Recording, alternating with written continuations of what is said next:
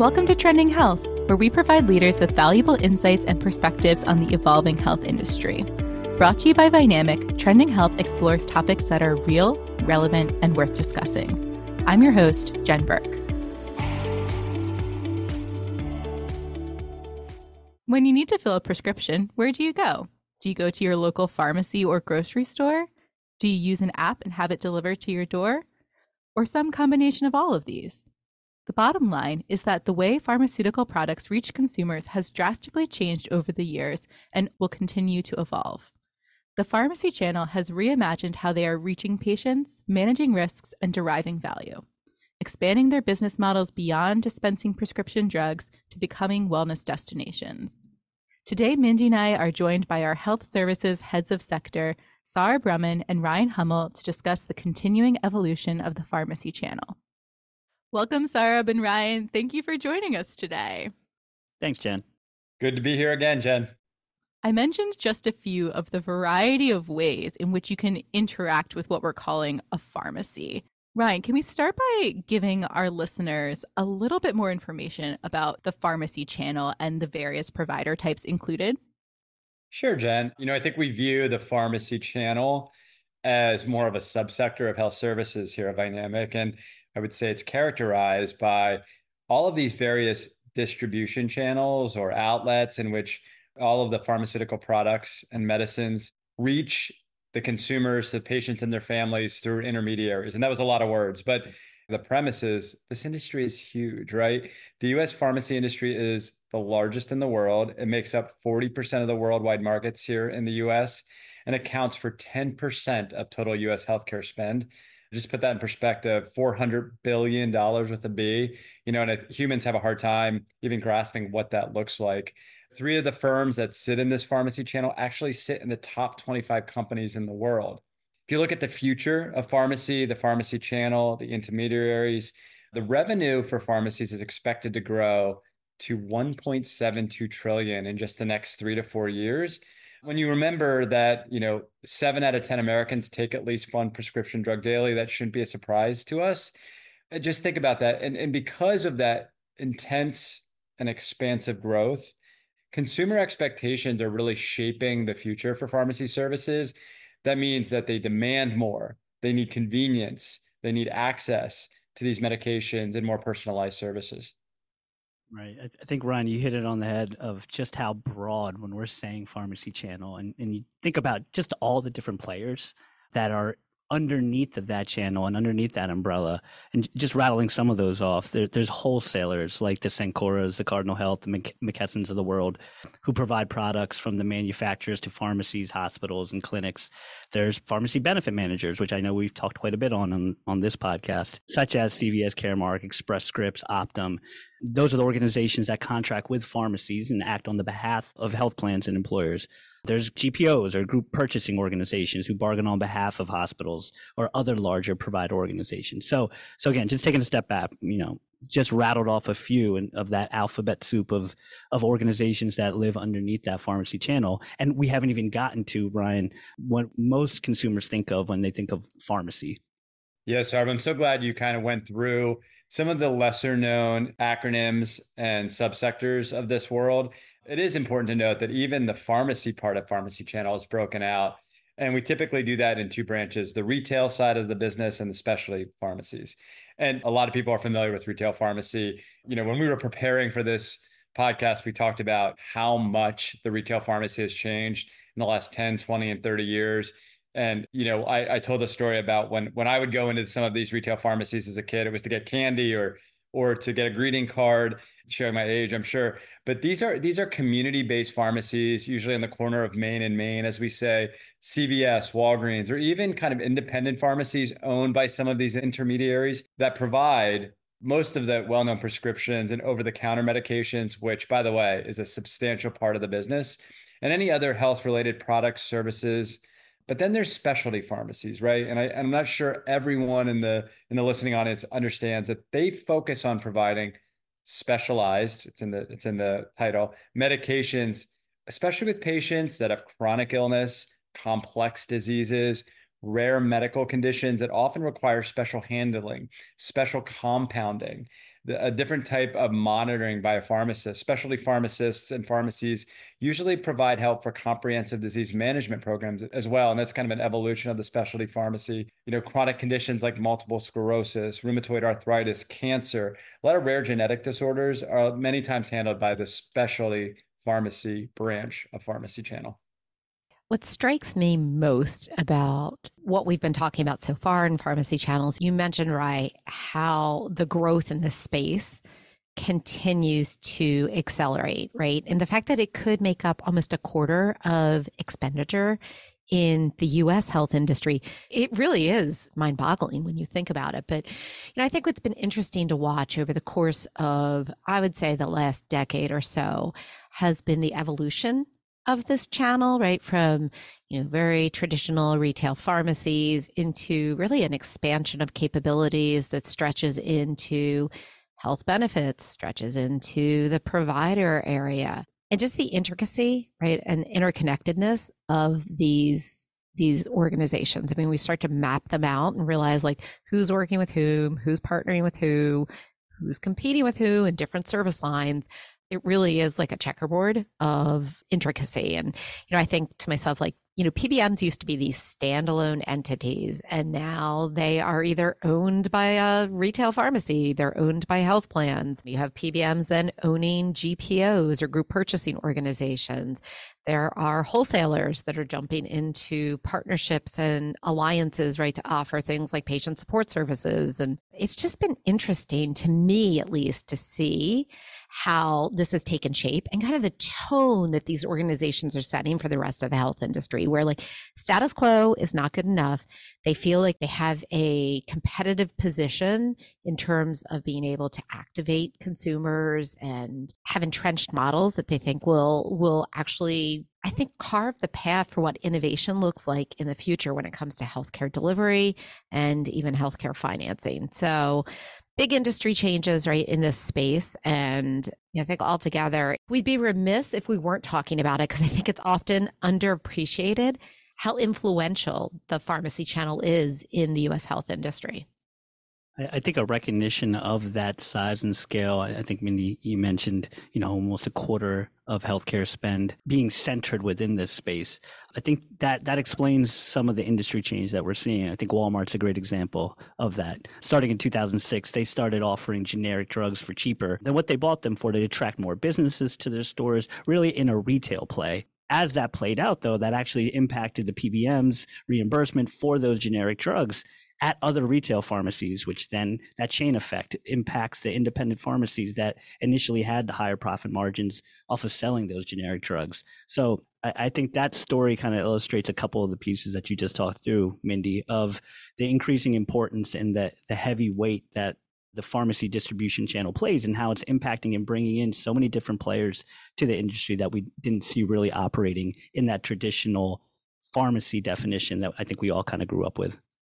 That's a great observation, Saurabh. I think a lot of the disruption we've seen recently has been looking at who's getting into primary care. But even before then, if you think about you know Amazon, some of their entry into the healthcare space, you look at what Mark Cuban tried to accomplish with cost plus drugs. A lot of outsiders, a lot of innovators really started their entry point into healthcare in the pharmacy space. And then even within the pharmacy channel, we've seen huge amounts of vertical integration and innovation that's really pushed the industry forward. We're going to take a brief break, but when we come back, we'll be talking about the evolution of this channel. The Trending Health podcast is brought to you by Vynamic, health industry management consultants helping clients transform by connecting strategy to action. Through our structured yet flexible delivery model, Vynamic's right sized teams work side by side with life sciences, health services, and health technology client teams enabling growth, culture, and performance. Curious how we can help your organization achieve its strategic goals? Visit vynamic.com/info to learn more. Before the break, we were talking about some of the complexity and innovation within this channel. Ryan, at a high level, how would you say the industry has evolved over time? The pharmacy industry has gone through tremendous amount of change. I mean, look at any health service subsegment or sector, you'll see that.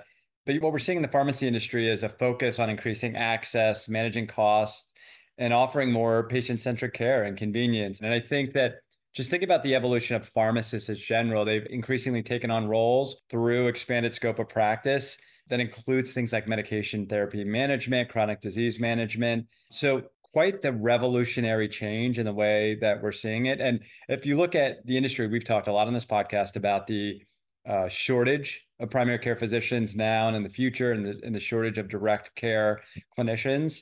And pharmacists really have the potential to fill that gap when you think about the trustworthiness of them in the, in the communities. In many states, pharmacists have prescriptive authority and can practice under some of these collaborative practice agreements. And so they're already extending primary care services to their patients. Retail chains are the largest and probably the most prevalent part of this retail pharmacy. And as I mentioned, on the corner of Main and Main, more than 90% of Americans now live within a five mile radius of retail pharmacy. And uh, one more fact or figure I think for us to chew on is that we know CVS and Walgreens are the big players. They're huge players in this space. They've made enormous investments. You've mentioned vertical integration. Between just 2010 and 2021, 10 years, which is not a long time, CVS and Walgreens collectively have acquired 5,000 pharmacy locations. And nearly half of both of those large organizations have pharmacies in medically underserved communities. Ryan did a great job of talking through how providing some of the services that were typically offered from a primary care perspective. That extended even further during COVID 19 as many pharmacies became that go to place for getting tests, vaccines, and now medications. Some numbers to think through are how retail pharmacies administered 250 million plus doses of COVID 19 vaccines and and CVS specifically provided 58 million COVID tests in 2021 alone.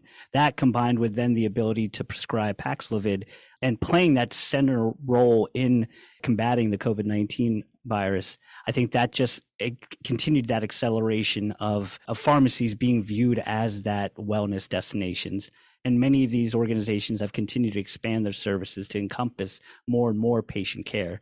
Just a couple examples that come to mind include Walgreens purchasing Summit Health for $9 billion and entering into strategic partnerships in the value based care space, all with the goal to be that one stop shop for patients in search of primary care, as well as you know that natural extension to also picking up prescription drugs.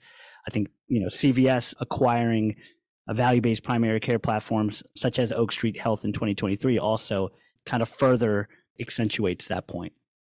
To your point about how they are, you know, broadening those capabilities to be these one-stop shops.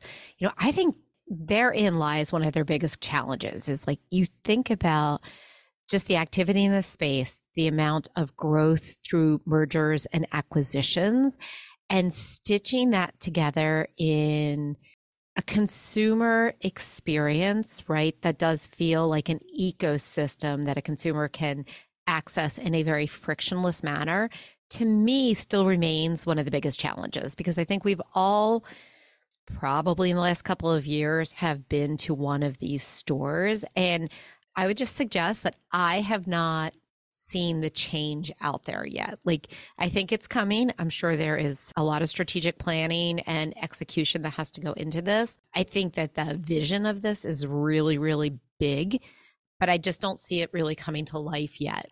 And I think that's one of the challenges. There's going to be pressure, right, on these organizations to kind of realize the value of all of these investments in these strategic plans around, you know, creating these community ecosystems of health.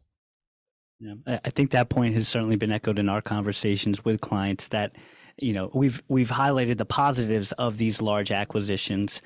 There's certainly challenges that come in then with integrating. And I think that's the point that you're you're talking through them, Mindy. Yeah, and I think the other challenge that I see, like Ryan, you mentioned how there's such an opportunity, right, to for pharmacists to play a more clinically oriented role in delivery of care, and and because there is such a shortage of physicians in this country, and yet you know, if you look at really what's going on in the pharmacy world, I mean, pharmacists work really hard throughout the day. I mean, there is not a lot of capacity in the pharmacy world, right, to handle additional demand beyond what they are doing right now. So I do think that's another challenge is like, you know, we've talked a lot about the the capacity and the shortages that exist in the clinical side of things, but even in the pharmacy side, they are facing very similar challenges. So it's like you start to think about this, and then obviously the reimbursement structure. And I think this is one that we see shift over time, but there are definitely areas where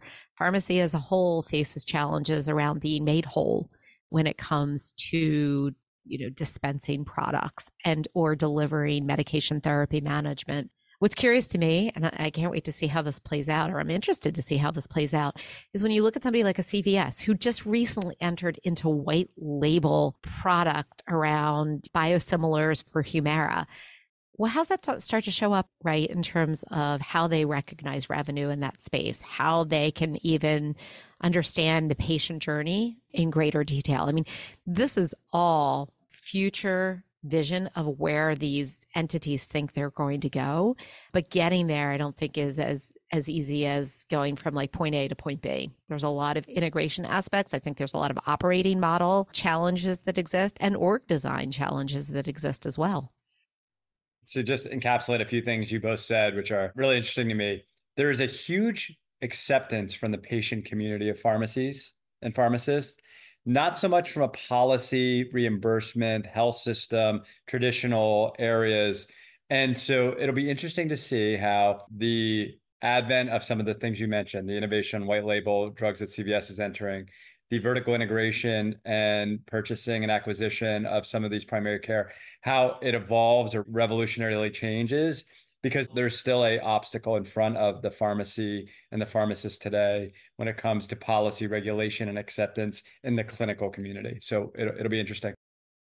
Yeah, Ryan and Mindy, I think you make such great points when we think about the scope of the transformation of the pharmacy channel and just what they're trying to tackle, all of the different layers of the health system they're trying to get involved in, as well as the scale. And thinking about like if the ambition is really to become almost like that third place in the health system, you know, beyond just your urgent or hospital system and your primary care office, really setting the pharmacy to be that sort of care hub, that care nexus that's on, you know, the corner of Main and Main, as Ryan says. That's a lot of locations to get to that point.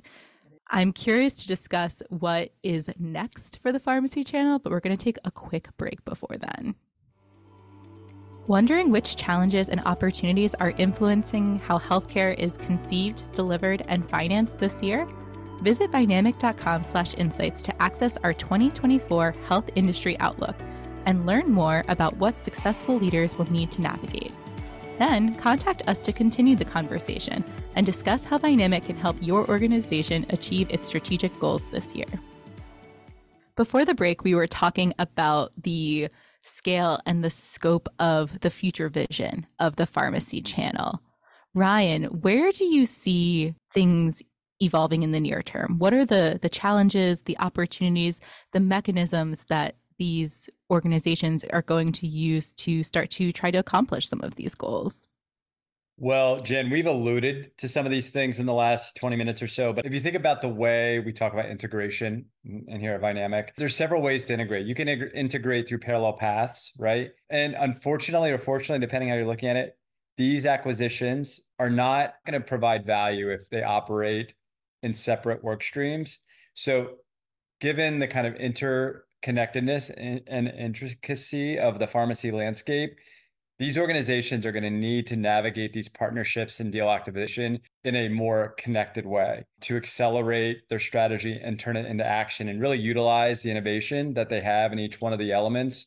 They're going to have to evaluate exactly how they operate in the future. When you think about what we call OMOD here, a Vynamic operating model and organizational design, how do they look at the future and really put roles, capabilities, and competencies around not just the individual entities of primary care and home infusion and mail order and the retail pharmacy and the specialty pharmacy, but how do you, you know, to Mindy's point, stitch these together into one entity? And and you know, it's not easy, but that is how these monoliths are going to are going to develop value for both the patients and for their organizations to be sustainable in the future.